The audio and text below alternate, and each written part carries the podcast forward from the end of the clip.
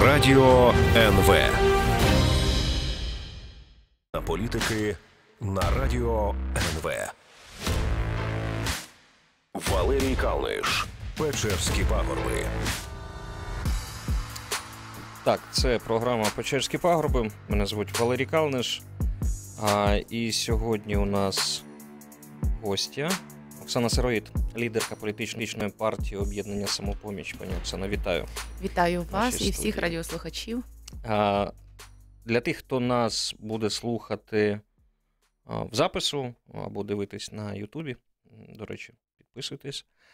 А, Перша новина вона мала стати сьогодні, відбутись сьогодні. Я маю на увазі розведення сил у Петровському. Планувалося, що це відбудеться 8 листопада, але за годину до нашого ефіру, який в прямому ефірі в п'ятницю, е, стало відомо, що відведення розпочнеться о 12 годині 9 листопада. Про це заявив представник тристоронньої контактної групи е, з урегулювання ситуації на Донбасі Мартін Сайдік. Тож ми можемо поки що прогнозувати. Я не став би загадувати і казати, що розведення від, відбудеться і все пройде мирно. Я на це сподіваюся, але подивимось вже 9 листопада.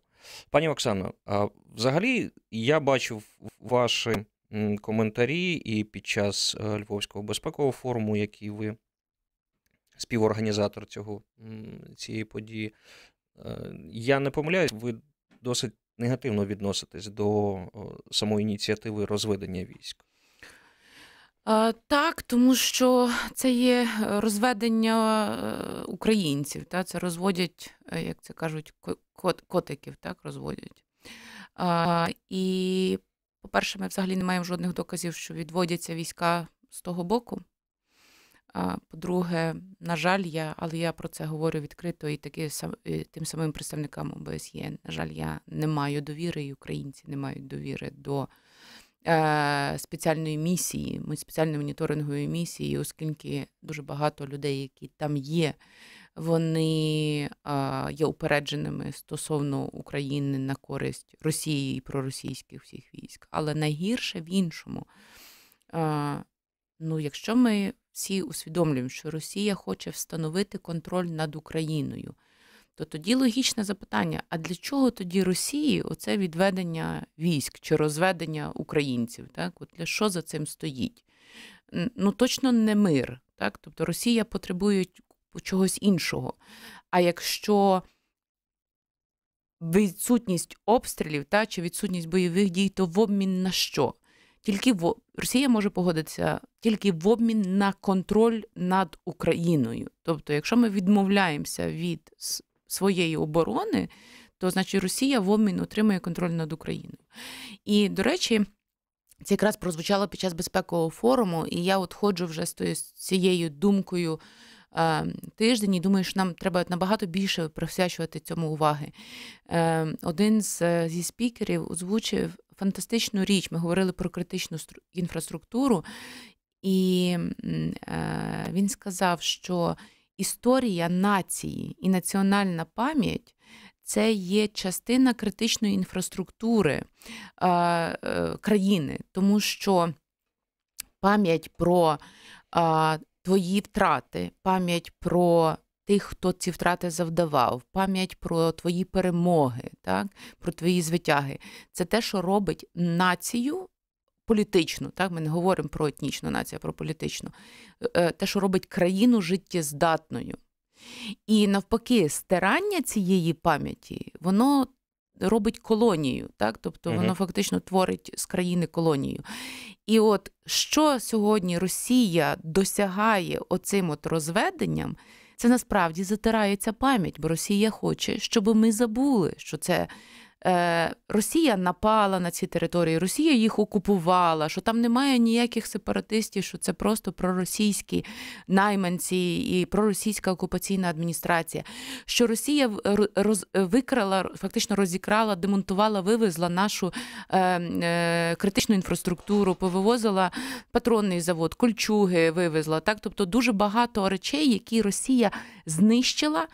Вивезла, спотворила на цій території, і вона не хоче, щоб ми пам'ятали, що вона це зробила, і не хоче за це заплатити. Ну, мені здається, ну, це все ж таки доволі контроверсійна е, ідея прив'язувати розведення військ до о, старання історичної пам'яті.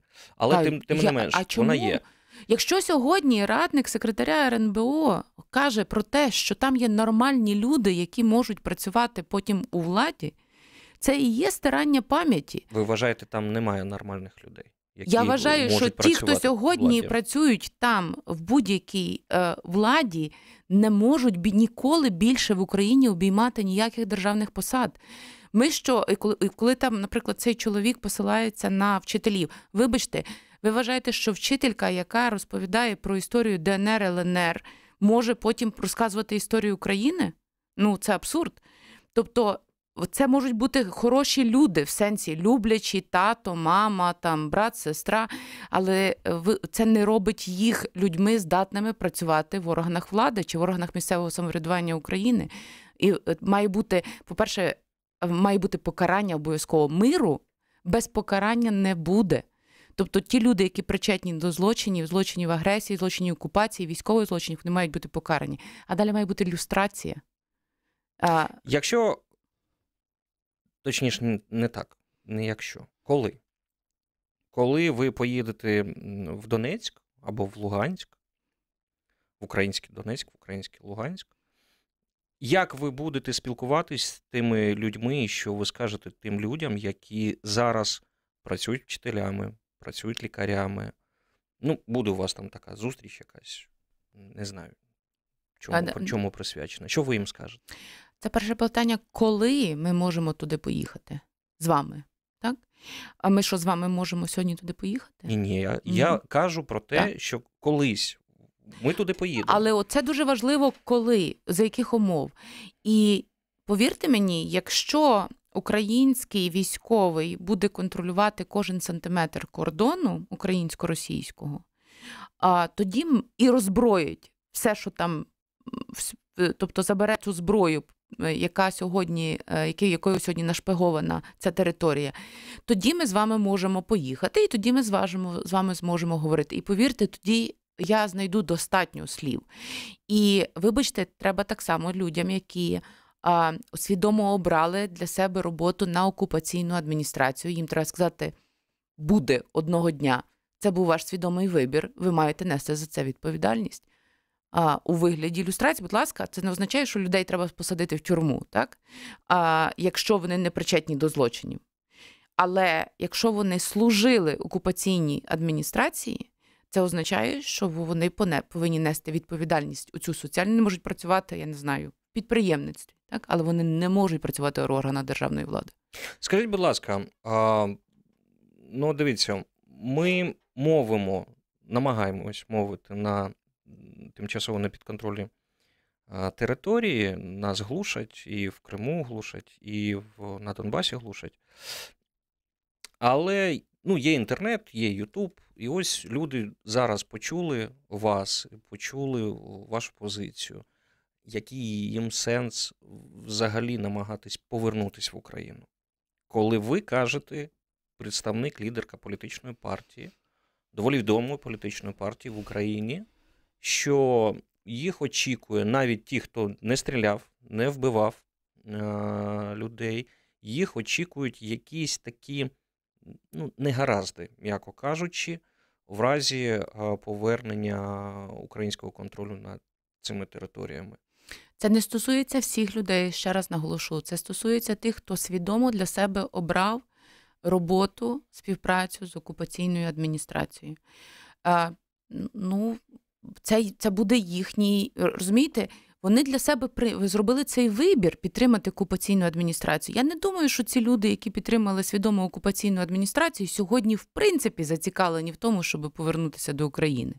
Сьогодні зацікавлені повернутися і бути частиною України якраз люди, які потерпають від цієї окупаційної адміністрації. Це зовсім інші люди. І вони там також є, я це знаю. Але знову ж таки, ну давайте будемо тверезими, не будемо мати ілюзій. Ви, до речі, спостерігаєте зараз за виборами у е, Німеччині? Так? Ну, так там альтернатива для Німеччини, що мене вразило, так вони сьогодні, через 30 років після падіння Берлінської стіни, вони е, головну кампанію свою проводять на східній, е, ну якби на сході Німеччини, в тому на тому, що об'єднання Німеччини провалилося, так тобто, фактично, е, оцей російський контроль над е, східною Німеччиною, який тривав впродовж кількох десятиліть, фактично з він досі не викоренений. Так? Тобто, оце, ці ці сантименти проросійські, вони досі там збережені. Це є давніший приклад. Так? Але давайте подивимося на свіжіший приклад, наприклад, Придністров'я. От Молдова. Що тільки не зробила для Придністров'я? Власне, під тиском ОБСЄ, під тиском Росії, під тиском Євросоюзу, Молдова розплатилася за борги Придністров'я за газ чим? Своєю нафтогазовою системою. Вони фактично вони е, свої газо, uh-huh. газотранспортної системи вони віддали свій газогін Газпрому з в обмін на борги з е, Придністров'я. Вони придністровцям дали паспорти, вони їм дали освіту, дають так. Вони їм дають безвізовий режим, можливість торгувати, експортувати. Ви знаєте, хоч одного жителя так званого Придністров'я, який сповнився симпатії до Молдови. Це є вони далі люблять Путіна і ненавидять Молдову. Ну і до речі, дехто отримує українські паспорти. Так, е, я знаю одного чоловіка, до речі, який е, закінчував університет Шевченка. Е, він себе вважає народом Придністров'я. Так і він uh там пояснює, я звідки походить народ Придністров'я. І це би було смішно, якби якби це не було так страшно. Так і, а, і вибачте. Ці, цей народ Придністров'я запрошують там на міжнародні конференції. От я була на одному заході, а, де були присутні там ОБСЄ, і був народ Придністров'я присутній, так і от вони мають там якесь слово. Тобто а, не треба мати ілюзій, що ми, наприклад, платячи пенсії, та чи е, заграючи з цими людьми е, якимись гарними словами, там чи е, розкриваючи їм обійми, що ми отримаємо прихильність. Не не треба, треба ну, ми не можемо так загравати. Ми маємо бути чесними і, вибачте, е, там, де є злочин, там має бути відповідальність. Угу. Давайте повернемось все ж таки до розведення військ. Петровське, коли, якщо там відбудеться розведення військ, це буде така крайня така точка. Три відведення відбулось. Нагадаю, це було в Золотому, це було в станиці Луганській. І нібито після того можна говорити про те, що умови, які Е, ну, Росія диктувала стосовно зустрічі в нормандському форматі, вони виконані. А Що буде далі? Е, чи відбудеться нормандський формат? Зустріч в нормандському форматі, чи взагалі повинна і потрібна е, ця зустріч нам? Думаю, що найбільшим викликом нинішньої влади і особисто президента Зеленського є те, передовсім його, що він дуже хоче сподобатися президентові Путіну. Так? Він настільки він старається виконати всі ці умови. Я майже впевнена, що з того боку постійно, знаєте, є таке підстьобування, що ну, ти що, слабак, та ну mm. давай, давай, давай, докажи, що ти це можеш. Так? От Порошенко не зміг, докажи, що ти це зможеш, що ти це можеш зробити.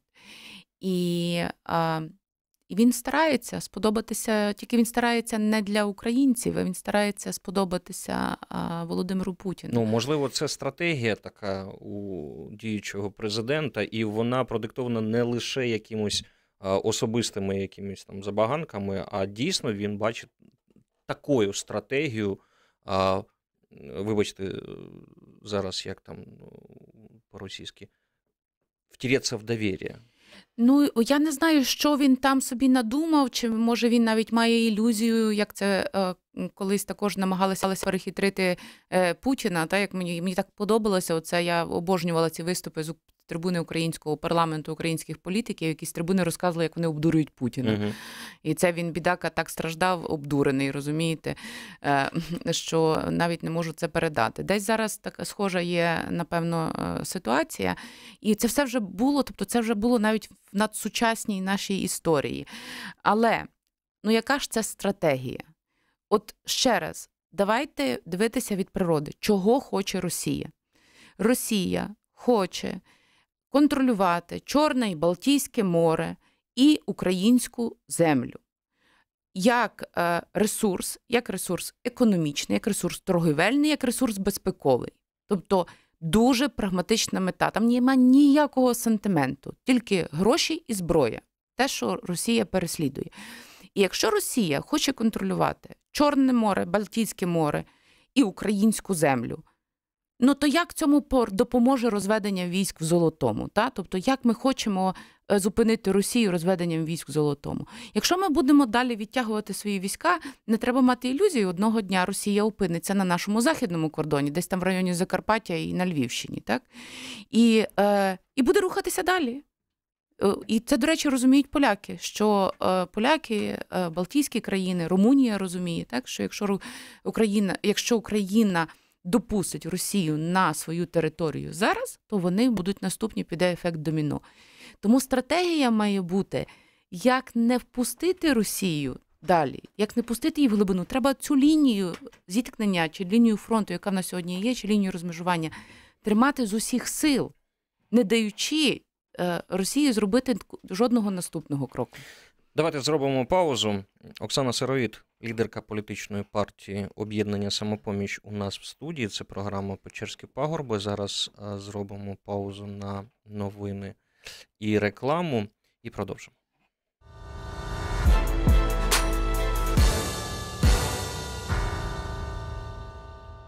Валерій Калниш. Печерські пагорби. Продовжуємо програму. Оксана Сировіт, лідерка політичної партії об'єднання самопоміч у нас в студії. Говоримо про Росію. В мене буде ще одне питання, тому що не тільки про Росію хотілося поговорити. Взагалі, пані Оксано, у статусі лідерки саме політичної партії я бачу вперше. 19 жовтня у вас так. був з'їзд, так? А, Тож і про це а, поговоримо. Але в мене питання стосовно Росії.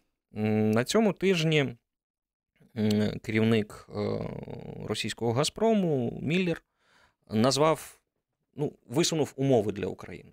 Їх загалом три. Ну, по-перше, ми повинні за його логікою відмовитись від всіляких претензій Нафтогазу до Газпрому. Це так 22 мільярда доларів за різними судами, за різними позовами. По-друге, ми повинні почати прямі, прямі закупівлі газу у Росії. І по-третє, це нам дасть що? Це нам дасть новий е, контракт на транзит е, російського газу Україною до країн Європи. 22 мільярда зафіксуємо це. Як вважаєте, якщо. І це питання я хотів насправді поставити Андрію Коболєву, я сподіваюся, він буде у нас в ефірі, керівнику Нафтогазу. Якщо ці 22 мільярди це та ціна, за яку Росія піде з Донбасу. Нам варто погоджуватись, згоджуватись на ці умови чи ні? Чи взагалі з Росією умови не працюють? Ем, Росія не піде з Донбасу ніколи. Е, Росію можна звідти тільки е, вигнати. І так само Росія, на жаль, є не тільки на Донбасі, вона сьогодні контролює е, в Україні величезну частину критичної інфраструктури. Наприклад, телеком 90% належить Росії. Наприклад, е, газорозподільчі системи, е, російський олігарх. Наприклад, виробництво всієї теплової енергетики, всієї, практично 90% проросійський олігарх. Тобто, якщо ви подивитеся, наша критична інфраструктура відсотків на 70-80 або залежна, або напряму належить Росії. Ну зараз ще й електроенергетика пішла. Ну, Закупівля так. Е, ну, ну, ну, це так. власне, так. Тобто, це є. Тобто, ми маємо 50% електроенергії виробляє наш виробляють наші атомні електростанції, а решта виробляє Ахметов. Вибачте, Мгм. а, і вона є найцінніша, тому що вона е, коливає. Тобто, це те, чим ми До речі, забезпечуємо. є, м- м- маленьке уточнення. А Ви на чому, на, на чому боці, е, коли з одного боку, коли Верховна Рада, на Слуги народу, е, дозволили закупати електроенергію в Росії, а це вдарило по фінансовому стану е, ДТЕКа того ж самого. Я бачив цифру, що ціна питання 5 мільярдів гривень на рік. Ви на чому боці? На боці е, закупівель з Росії чи на боці Ахметова, який, який страждає? Я на боці національних інтересів, і е, ще коли ми були в пар- парламенті, і зараз ми продовжуємо це відстоювати, потрібно демонополізувати взагалі цей ринок. Ну, слухайте, таку монополію, яку побудував собі Ахметов, про ну я думаю, що ніхто собі не мріяв ніколи. Так, тобто він має е, монополію вертикально інтегровану, горизонтально інтегровану. Він має шахти, він має збагачувальні фабрики, він має е, теплові електростанції і має ще й обленерго так, у своїй власності. Е, І це просто це катастрофа для країни, просто катастрофа. Тому що, наприклад, те, аналогом українського обленерго е, в західному світі володіє там кілька сотень тисяч людей, а в нас один. Та? Один угу. людин. Так. І, е, і таких от кілька в нас е, людей, от вони володіють, контролюють все. І тому треба просто нищити ці монополії. Тобто, фактично, е, треба встановити е, максимальну кількість акцій, так, тобто чи частку власності, яка може бути в руках однієї людини, не компанії, так, а кінцевого бенефіціара. І що не може бути вертикально інтегрованих монополій. Тобто, якщо ти володієш е, електростанціями, ти точно не можеш мати обленерго, та? і ти точно не можеш володіти всіма шахтами. Тобто має бути це все ну, розмежовано. ан- unbundling українського Е, бізнесу провести. Е, Так, і це ну, до речі, в свого часу це зробили американці. Тобто там так само були Рокфеллери. Рокфеллери були монополістами. І колись американці їм сказали: добре, дякуємо, але тепер ви хочете, якщо ви хочете бути великими бізнесменами, будь ласка, будуйте Рокфеллер центри і віддавайте частку Добре, власності. якщо повернутись до, до Міллера, що Міллера. нам треба що робити нам треба з, з його умовами? Чи взагалі що? А рішення є, ем, от здається, такі складні. Тут обговорюють так, от якісь торги. Вимоги. По-перше, 22 мільярди. Давайте усвідомимо, що це за цифра. Це є половина українського бюджету. Український бюджет це якраз 44 мільярди доларів, наскільки я не помиляюся. Тобто 22 мільярди це половина річного українського бюджету. А, ще раз і ще раз повторюся: в Росії все про гроші і про зброю, про силу. Так? Росія не хоче платити ніколи ні за що. Вона завжди буде уникати відповідальності, і тому вона сьогодні тисне на українську владу. Що Україна має робити? Україна має тиснути на, перепрошую, на Європу, так? І а, те, що Україна давно мала зробити, поставити лічильники. Ви знаєте, що ми досі не маємо лічильників. Мгм. Тобто всі лічильники на, на всіх, скільки там є входів? Сім входів, так? З Ну так, Росії. на- Росії. з Росії. Всі лічильники є на території Росії. Тобто ми досі не знаємо, скільки насправді газу надходить е, до України і через територію України. Що треба зробити? Поставити лічильники на вході е, до території України і на виході з території України. І тоді сказати, що країни Європейського Союзу мають укладати з Росією договір на закупівлю газу, а з Україною на транзит. І в нас тоді буде договір на транзит не з Росією, а з країнами Європейського Союзу. Це є, вибачте, але це є примітивне, очевидне рішення. Просто треба трошки за нього поборотися. Угу. Зрозуміло. Добре, давайте перейдемо потрохи до справ саме політичних. Ви взагалі чому вирішили очолити партію? Що з садовим не так? Чому, чому він пішов? Чому ви е, підняли цей прапор Андрій Садовий заявив відразу після завершення парламентських виборів, що у зв'язку з результатами на парламентських виборах він складає з себе повноваження лідера партії, е, взявши в такий спосіб і відповідальність за, за результати, але також е, великою мірою, от наш цей досвід. е, Самопомочі, коли лідер партії був одночасно мером міста, показав, що це є такі трошки дві, ну, за своєю природою несумісні е, посади, Мгм. так тому що мер міста потребує ця посада забирає всю увагу. Ти мусиш бути на господарці, та ти мусиш постійно дбати про місто. А лідер партії це означає, що ти мусиш постійно бути в національному контексті і тут е, боротися на національному рівні. І ви бачили наслідки сміттєва блокада, яку влаштував Порошенко а, меру Львова. Це якраз було за те, що він був лідером партії. І такий також анбандлінг так, вирішили м, зробити. І е, ну, я була однією з кандидатур е, на позицію лідера, і оскільки ну, власне, весь мій капітал політичний, який я отримала, я отримала завдяки е, Андрію Садовому, отримала завдяки самопомочі, то я прийняла для себе. По-перше, я не могла нікому віддати цей капітал, крім самопомочі. Тобто я його могла, могла реінвестувати тільки назад е, в свою Мгм. команду. І з одного боку, так, це велика відповідальність ем, в таких обставинах взяти лідерство, а з іншого боку, ну, чи- це честь, коли такий, в такий шторм, в такі несприятливі умови твої люди довіряють тобі лідерство. Як ви плануєте повертати самопоміч у Верховну Раду? Ну, якщо взагалі це для вас є якась мета. Звичайно, звичайно, що повертатися в національну політику. І поча... е, на... зараз в нас на черзі будуть місцеві вибори, чергові, в всякому разі. Так, ми до них готуємося. І самопоміч вона починала з місцевого рівня, і цього самопоміч присутня активно. Ми маємо десь тисячу депутатів місцевих рад по всій Україні. Ми маємо чудових людей на міста в- і містах, і в ОТГ вже тепер, які, е, які працюють, яким знають, е, яких знають, яким довіряють люди. Якщо, е, точніше, коли ви дивитесь, ну я розумію, що ви дивитесь, як працює зараз Верховна Рада. Ну, вони молодці.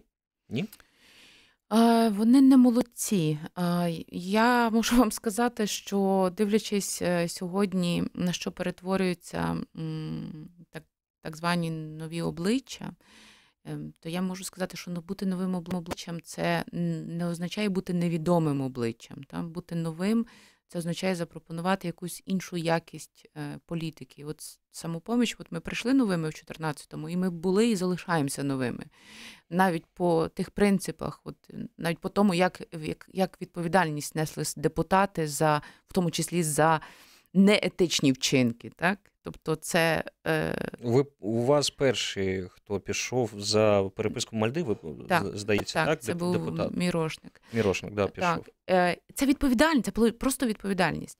Е, А сьогодні, на жаль, е, що є? Є е, дві речі. По-перше, є старі, тобто насправді всі режисери української політики залишилися на своїх місцях, тобто змінилися тільки декорації. А, І це є найбільше сумно, тому що обіцяли, що це буде по-іншому, що не буде закулісних зустрічей з е, олігархами, що не буде влади олігархів. Але, на жаль, олігархи є. Просто одні отримали трошки більше влади і покусують інших. Так? От, а, а природа не змінилася. А друге, що є надзвичайно сумно, е, це некомпетентність. Оця просто така всеосяжна некомпетентність, е, починаючи від е, президента, адміністрації президента і закінчуючи парламентом там, чи іншими органами державними. І це, це, це те, що є загрозою. Ну, дивіться, ви розмірковуєте як політик зі стажем, політик, який пропрацював віце-спікером, ви подивились, як це працює. А некомпетентність, я розумію, про що ви кажете. І це політичне невігластво, воно мене теж трохи так бентежить. А, Але давайте подивимось на, е, на результати. Там, зелений принтер, там, монобільшість. Все, що вони понаприймали там за перші там, 2-3 місяці своєї роботи, як воно від, відбилось на всіх нас? Які наслідки? То можна теоретизувати стосовно некомпетентності, а чи нашкодила нам ця некомпетентність? Чи бачите ви якісь сфери, в яких були прийняті е, законодавчі ініціативи або постанови уряду, які ну, діаметрально змінили наше життя на гірше, а можливо на краще? Справді, може, це в цьому в тій, знаєте, такій мишачій вовтузні е, складно побачити, тим більше в короткий строк, як воно на нас вплине. Е, Не треба очікувати дива, що з'явиться щось позитивне. Чому? Тому що, ще раз кажу, не змінилися методи.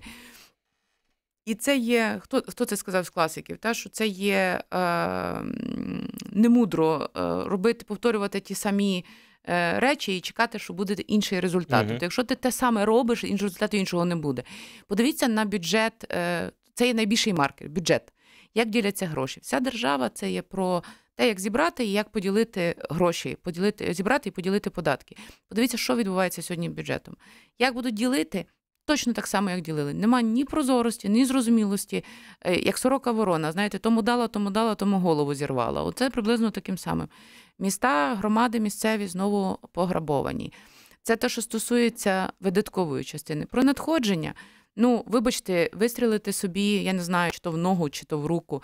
Але оця поправка, наприклад, Дубінського, так, про яка пішла на користь контрабандистам, які торгують е, сигаретами. Так? Пам'ятаєте, поправка була?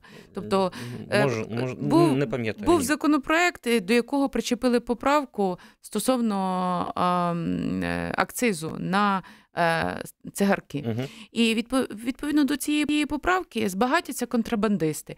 А ем, тютюнова фабрика в Прилуках, е, яка в український бюджет давала 16 мільярдів гривень щороку, тобто це найбільший платник податків, закрилася. І стоїть уже в непрацюючому стані вже декілька тижнів. Це є понад тисячу робочих місць, це є бюджет міста Прилуки, це 16 мільярдів до е, бюджету країни, і люди від цього курити менше не стануть. Я, я, не- це Ну, справа в чому? Нам, по-перше, треба Реклама. йти на новини. Да. А Ну. по-друге, одна з фабрик, е, я не буду казати, якої компанії, відновить свою роботу не в Прилуках, в Кременчуці, а, 11 листопада. А, давайте новини, а потім продовжимо. Оксана Сироїд, лідерка політичної партії об'єднання самопоміч у нас в студії.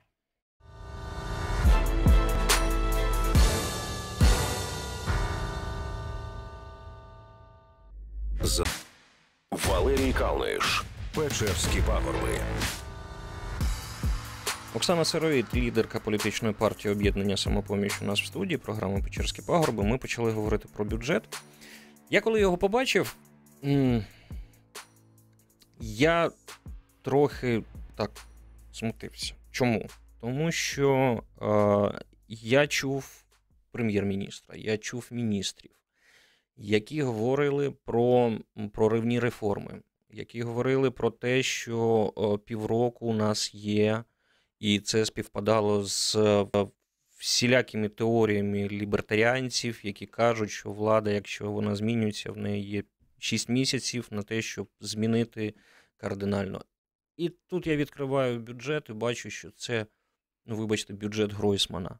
так, так. Ті самі. Це ще бюджет Азарова, це ще бюджет і Пустовойтенка, ну, тобто так. там ми там е, можемо пройти далі глибше. Так, так, глибше. Ну, там 3,5% ріст ВВП, інфляція рівень там 7-8%. Ну, тобто нічого такого не побачив. І я засмутився дійсно, тому що, незважаючи, яке б в мене не було відношення до е, діючої команди, до діючого президента, все ж таки є державницькі інтереси, і про державу час від часу неплохо було б подумати. І чому ви, чому, як вважаєте, це відбулося? Чому ми не побачили тих реформ, про які нам говорили? Де вони поділись? Вони не встигли, вони не змогли розробити. Взагалі, можливо, ні про які реформи мови не йшла. Чому так відбулося? Думаю, причини є дві. Е, і перша причина є е, оця некомпетентність. Тобто люди думали, що вони прийдуть і на них зійде Божа благодать. Е, зразу, знаєте, знання таке е, через космос. Там тут сідаєш в крісло там, президента чи прем'єра, і тобі зразу якесь знання таке е, потрапляє Ну, в, в твій розум. Не- Навпаки, е, можу сказати, що насправді, щоб добре щось зробити за перші місяці, е, чи перші тих шість місяців, чи перший рік, це означає, що має бути пророблена тяжка домашня робота, і ти маєш прийти вже з готовими рішеннями, бо там не буде коли думати. Треба просто а, брати темп і, і працювати. Там нема часу вчитися. Як то казали, вони талановиті, вони навчаться. Чи президент талановитий, він навчиться. Там нема часу вчитися. Так, це найкраща школа, але це трошки школа чогось е, іншого. Це школа е, досвіду, витривалості, там здатності до ухвалення рішень, в принципі. Але е, всю домашню роботу треба зробити до того. Це тому це перша причина домашньої роботи, як ми розуміємо, ніякої не було. Тобто, це є сам Володимир Зеленський не очікував, що він цю посаду займе. Люди, яких він зібрав у Верховну Раду, це люди, які. Ну, от був завклубу у Волинській області, став депутатом. Так? Тобто просто йому прийшли і сказали, хочеш бути депутатом, ну пішли. Так? Тобто це приблизно в такий спосіб. А інша причина, ну, більше сумна, ще, як на мене, це залежність. Залежність від тих самих е, олігархів, від тих самих монополістів. І а, вона дуже помітна, бо а, прийняли, наприклад, е, законопроект про а, закупівлі. Там справді ми боролися для вся в минулому скликанні, так, парламентів дуже довго, багато років, для того, щоб ще зробити більш прозорими закупівлі. Ну, ухвалили вони це рішення. Це рішення, яке напрацьовано парламенту попереднього скликання. Так? Добре, ухвалили. Але це рішення не стосується е, е, монополіста олігарха. Так? Тобто воно Мгм. стосується там місцевої ради, нехай. Е, і це означає, що ті хлопці, які керували е, країною, вони керують досі, ті, які там користались бюджету, користують досі. Наприклад, е, інший приклад вам наведу. А, Було до парламенту подано два рішення, а, яке стосувало перше стосувалося ФОПів, так, законопроекту, той, Ну, який ухвалили. А інший законопроект стосувався оподаткування олігархів, так, тобто там, де БЕПС, ці трансферне ціноутворення Мгм. і так далі. Ну так от про ФОПів прийняли, а оцей не прийняли і сказали, що більше голосів на нього немає. От е, це є доказом того, що залежність е, нинішнього президента і нинішнього парламенту, і нинішнього уряду від олігархів зберігається. От є дві причини. Пані Оксано, дивіться, ви говорите розумні речі, але ви не в парламенті. І це залежність, мабуть, не тільки від е, олігархів, але й від народу. Народ, е, виборці вас не схотіли. І самопоміч не набрала. Тому о, як бути е, з цим? Рейтинг президента 66% за останніми даними, наскільки я розумію. А, і як це е, ну, як поєднати професіоналізм, про який ви говорите, і я так розумію, носієм якого ви є, з людьми, які обрали нефахову людину, того ж, як ви кажете, завклуба в Волинській області. Як, як це співвідноситься? Хто не правий? Кого треба вчити? Чи це логічний період і логічні такі обставини, в яких ми опинилися, і, і так повинно бути? Тому що є жменька, назвемо так, інтелектуалів, які сидять там, не знаю, по своїх кухнях, сидять по своїх клубах, пишуть е, розумні статті. А є люди, які 73% проголосували за Володимира Зеленського. Що, що робити і тим, хто думає, і тим, хто просто живе, просто голосує, як йому заманеться. Думаю, передовсім не варто гніватися на людей, як е, і, там і розказувати про те, що люди е, зробили помилку. 73% людей помилок не роблять. Тобто, Пам'ятаєте, це як грипом всі разом хворіють, та а з розуму сходяться кожен окремо. Тому е, це, це, це меседж, та? тобто це те, що люди хотіли сказати.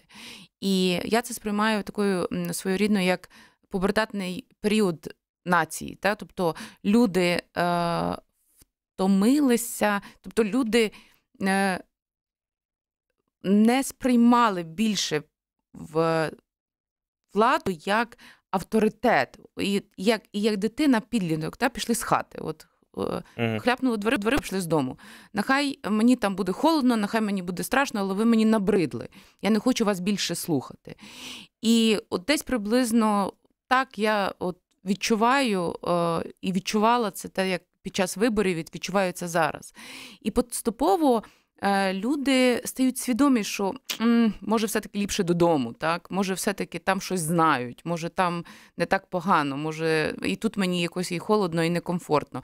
І прикладом цього є. Е, от в одному з бізнес-центрів там були такі маленькі магазинчики, і було багато таких наліпок команда З так, на них, угу. і вже познімали. Вже вже, вже познімали. познімали. Вже познімали, так? Тобто це ці люди, власне, які захопилися, так, і вони тепер хочуть повернутися ну, в якийсь інший стан. І е, так, це правда, що не не, ну, не надто велика кількість людей. Е, дуже задумується і аналізує все, що відбувається у суспільстві. Але це не тільки в Україні, це в будь-якій країні. Ну так, але я Просто не, не, не готовий зараз говорити про Німеччину, про, про, про Францію.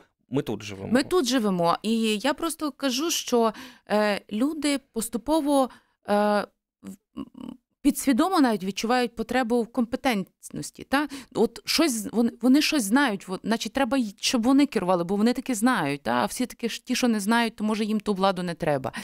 І е, через те я переконана, що самопоміч має м, такий добрий потенціал. бо самопоміч завжди була відома така, як ноу-хау. Та ми знаємо як. От ми точно знаємо, як це зробити. І через те я спокійна, бо я з чистою совістю до людей сьогодні пропоную. Ми знаємо як. Що стосується а, ще людей, це, це головний а, актив України.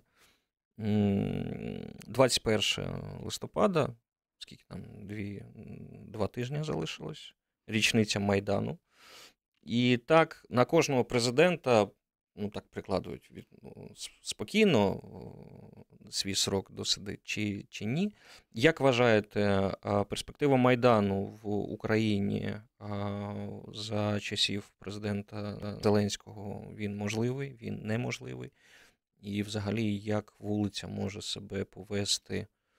Ну, не знаю, всі там якісь такі футурологи. Е, місцеві кажуть, ну ось там березень і все, і влада зміниться. Хтось мені вже казав, що а, готуються до позачергових парламентських виборів готуються. літом, і що уряд зміниться десь там зимою на початку весни. Тож, вулиця, Майдан, чи можливо, чи неможливо? А я вже пройшовши цей політичний досвід зсередини, я розумію тепер, коли з'являється вулиця, коли з'являється протест, це коли всередині немає балансу. Тобто, якщо всередині влади всередині чи... влади, угу. тобто, якщо є влада, є опозиція, і якщо працюють інституції, тобто, наприклад, в президента Порошенка і в е, коаліції тодішньої. Е, була рівновага з парламентською опозицією, так, до якої також належала самопоміч. І от оця рівновага, тобто рівно, стримування тоді президента, воно ем, воно якби суспільство було спокійне, та? поки вони собі там оце е, балансують, на вулицю ходити не треба. Угу. І саме тому, що, наприклад, ми займали позицію активну проти мінська, не внесення змін до щоб не вносити зміни до конституції. Ми ж не дали це зробити Петру Порошенку, то людям не треба було виходити на вулицю, тому що це зробили в парламенті. Сьогодні, на жаль, оцього балансу в парламенті немає. І тому з'являється вулиця. І а, тому є два шляхи. так? Або це це, це з'явиться в парламенті, або з'явиться противага Е, президентові Зеленському і його рішенням, і з'явиться контроль цей е, здатність всередині контролювати, воно може в різний спосіб з'явитися. Я би цього не скидала шалюк. Або цю рівновагу буде забезпечувати вулиця. Те, що стосується планів на е, позачергові парламентські вибори, я розумію логіку сьогоднішнього, сьогоднішньої влади, я розумію логіку е, офісу президента. Вони думають, що е, все весь негатив, який збереться, так вони це спишуть на парламент, скажуть: е, ось вам дочасні, це був поганий парламент і поганий уряд. Зараз ми вам зробимо добрий парламент і добрий уряд. Е, всі на дочасні вибори.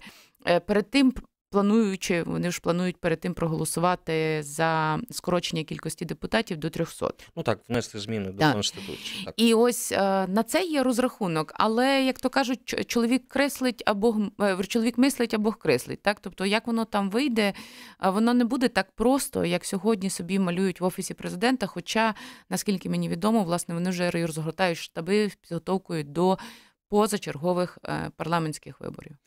А, але не може все бути погано в діях фракції Слуга народу в чому? президентах. Які а, вам а, реформи? Ну, давайте назвемо реформи. От зайшли так в око, і ви сказали би так собі: ну, клас, от ми не змогли, а вони змогли. Е, Я мушу визнати, що дуже багато тих рішень, які я вже згадувала, та, які ми напрацьовували роками і старалися їх ухвалити в парламенті, тоді не вдалося цього зробити, починаючи від недоторканності. Так? А тут, тут вдалося, тому що була хвиля. А, не було ще страхів. Тут прийшли люди, які не мали, наприклад, історії перебування в парламенті. Вони ж не боялися зняття недоторканності, тому що вони не знали, що це таке. Прийшли і проголосували. І слава Богу, так? Тобто. Так воно мало статися. І я справді за це е, рада, що воно нарешті що про це не треба говорити, що воно вже сталося. А, так, так само, наприклад, там, то, що стосувалося закупівель, а, ті речі. Тобто багато е, таких от е, передовсім, напевно, таких економічних вузьких речей, але важливих. От вони відбулися. А, те, що стосується, наприклад, е, судової реформи, це чергова імітація. Тобто, це тут була імітація з попередньої влади, і так само імітація тут, воно по-іншому це все має робитися. Тому е, технічно точкові речі робляться. І це, ну, і це також добре, так? тому що має бути рух, має відбуватися, процес має йти. І тут я не маю жодних претензій. Угу. Бо відкат там, чи стояння на місці е, це також погано. А, але більшість цих рішень вони напрацьовані в попередні роки. Це оця домашня робота зроблена е, е, попередніми депутатами чи попередніми експертами. Просто їм вдалося це реалізувати. У нас півтори хвилини. А, ну, це не дуже коректно ставити це питання за півтори хвилини. А, ринок землі, як вважаєте, він запрацює? А, і чи ми озолотимося на, на цьому? Е, величезна небезпека. Е, Величезна небезпека, тому що е, ми є в умовах війни, і ставити на продаж сьогодні дві третини своєї території, так що це реально, не юридично можуть бути і іноземці, і юридичні компанії, і офшори, і Росія. Там, там може опинитися хто завгодно. Я вважаю, що це є е, дуже небезпечно. Я за ринок, самопоміч за ринок, але для фізичних осіб виключно, українців і не більше, ніж 200-300 гектарів в одні руки. Не так вже і некоректно я поставив питання. Дякую дуже. Оксана Сироїд, лідерка політичної партії об'єднання Самопоміч, була у нас в студії. Нагадаю, що програма Печерські пагорби створена за підтримку проекту USAID медійна програма в Україні, що реалізується міжнародною організацією Інтерньюз. Слухайте радіо НВ завжди.